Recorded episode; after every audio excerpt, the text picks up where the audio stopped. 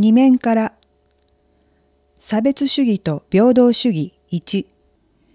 紫原教会主任司祭山口義信繰り返しになりますが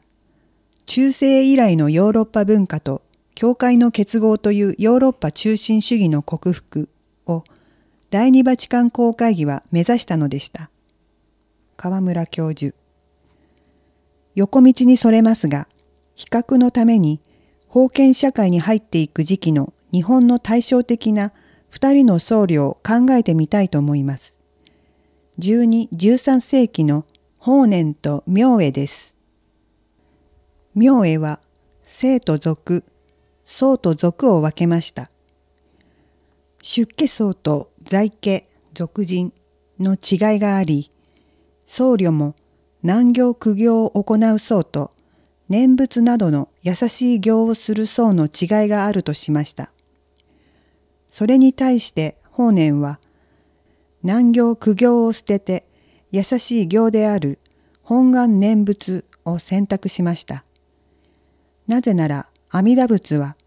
平等の慈悲からあまねく万人を救うために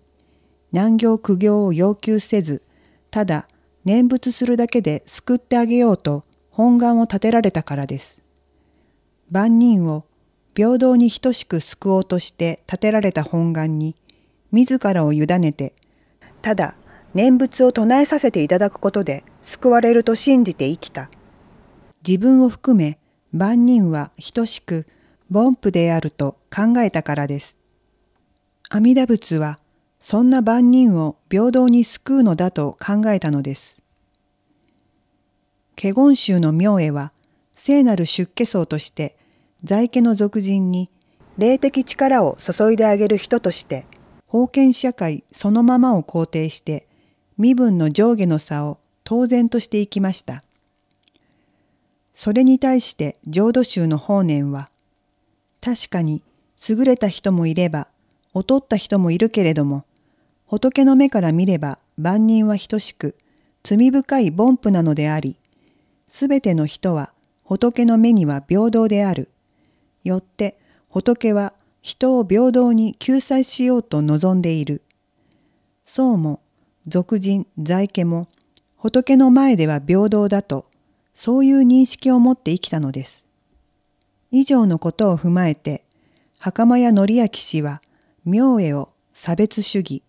法然を平等主義と呼んでいます。さて、西欧中世は、封建性が徐々にはっきりとした形をとっていった世界です。西ローマ帝国の滅亡後、ゲルマン人の侵入によって、ゲルマン諸部族の小さな国家軍ができていきます。ローマ時代からの古い貴族や大土地所有者らは荘園を経営し続けていました。上位の支配者は下位の者に忠誠を誓わせて報道や諸権利を与え、下位の者は主君のため軍役や農業に従事していました。国々は王を頂点に大諸侯、中小諸侯、貴族、自由民、農民など、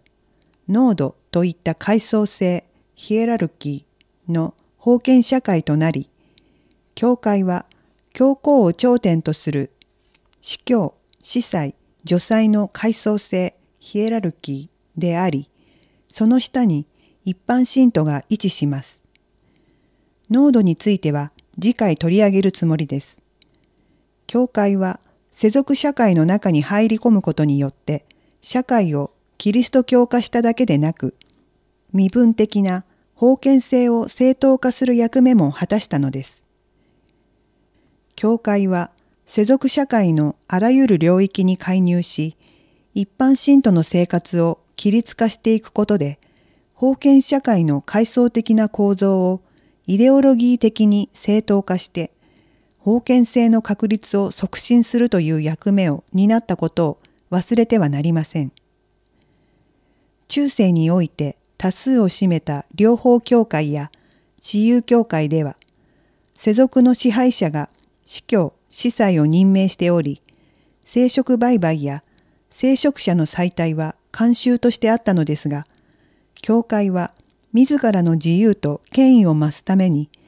また聖職者と一般信徒の区別をつけるため、それらの慣習を禁止していきました。聖職者身分を中心とするカトリック教会は、信仰の領域だけでなく、社会のあらゆる現実を解釈し、その是非を判断する権威と権力を独占していきます。特に司教は、種々の特権、寄進、課税、裁判権を持ちますが、その根拠の一つが教会法です。神からの権威が権力を兼ね備えるようになったのです。こうして宗教が権力として発言する事態、おだうちとなります。後に異端審問や十字軍が起こるのも納得できます。西欧キリスト教世界は封建社会から時代とともに社会構造や生態が変化していったにもかかわらず、封建社会の一部だった教会は、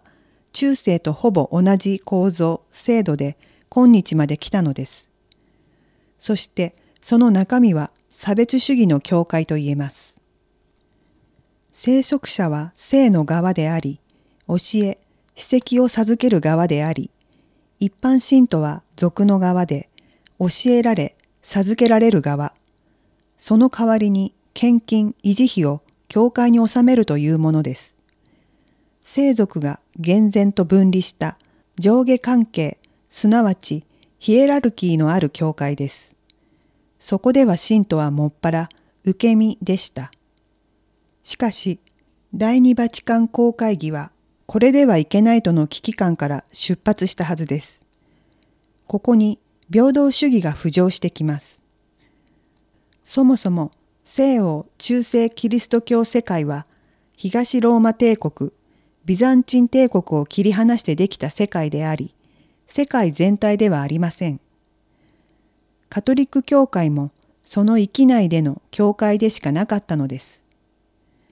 つまり、カトリック、普遍的ではなかった。では、平等主義の根拠はどこに見出すことができるのでしょうか以下は問題提起とします。第一に、イエスは万人を等しく罪深い存在だと見てはいなかっただろうか。また、イエスは万人を平等に救済しようとしたのではなかろうか。それとも逆に人類を何らかの基準でいくつかの集団に分けたのだろうか。罪深い人と清い人、救いやすい人と救われがたい人とかに。第二に、イエスはその罪深い人、救われがたい人、大部分の人類を救うために、生に属する司祭、司教を立てたのだろうか。イエスにそういう生と俗、僧と俗を分ける考えがあったのだろうか。ついでに以上の2点と重複するでしょうが、第3に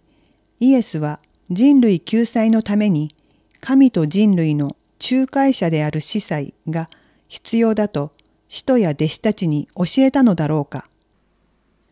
以上、問題提起については次回考えてみたいと思います。中、袴屋則明、法然と明恵、大倉出版。町田双方法然対明恵。増田史郎西洋中世世界の成立。小田内隆異端者たちの中世ヨーロッパ。その他参照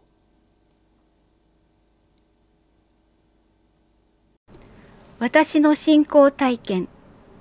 第2回。ご生体の中のイエス様。私は神様を知りませんでした。まだ未信者だった時に私は初めてミサに預かりました。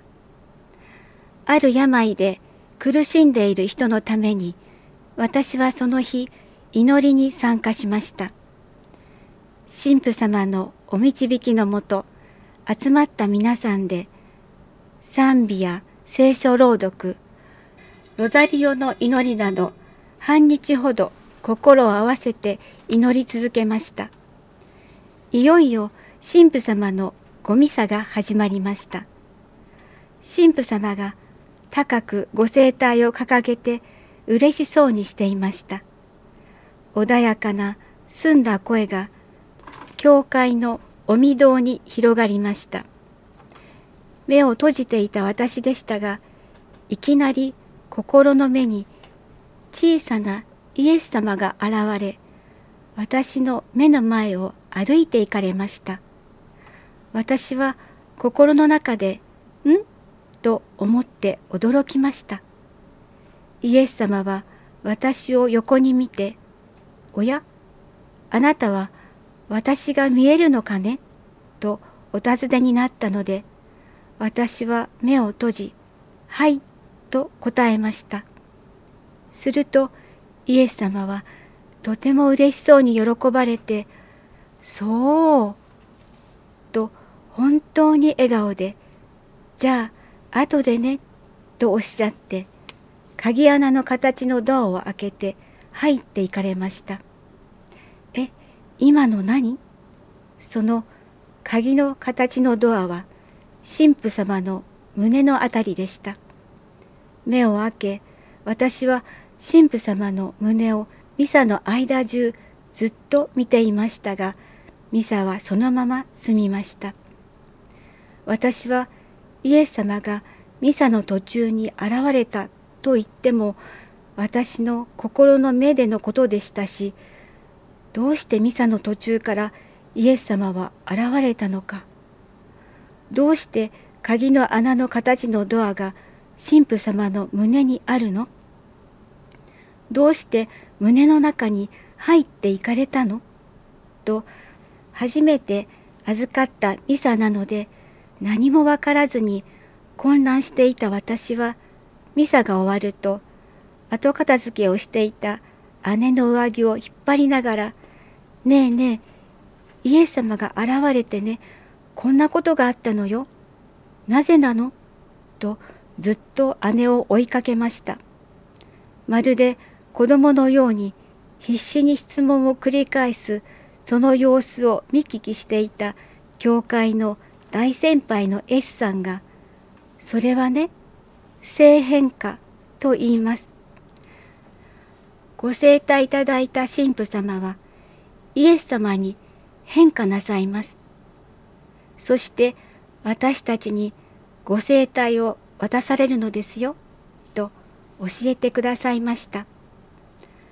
途中からご生体を掲げてイエス様をいただいた神父様は、イエス様に変化したのだと私は分かりました。鍵穴の形をしたドアは、ご性質のことを表しています。鍵穴の形はご性質という意味ということも教えてくださいました。イエス様が、じゃあ後でね、と話してくださったのも、ご生体をいただいた私たちにもイエス様が入り、一致するということは後で理解することができました。それから私はすぐに洗礼を受けました。あれから私はごミサに預かりご聖体をいただくたびにイエス様を感じ一致する喜びにあふれます。苦しい時、嬉しい時にご聖体をいただける喜びに今の私は幸せです。おや、私が見えるのかね？と気づいてくださったイエス様。そしてミサ中で性変化をされる神父様。いつもありがとうございます。心から感謝いたします。イエス様は私たちの心にいつも生きておられます。ザビエル教会久留のり子カバーヤンセクション訳文がございませんので省略させていただきます。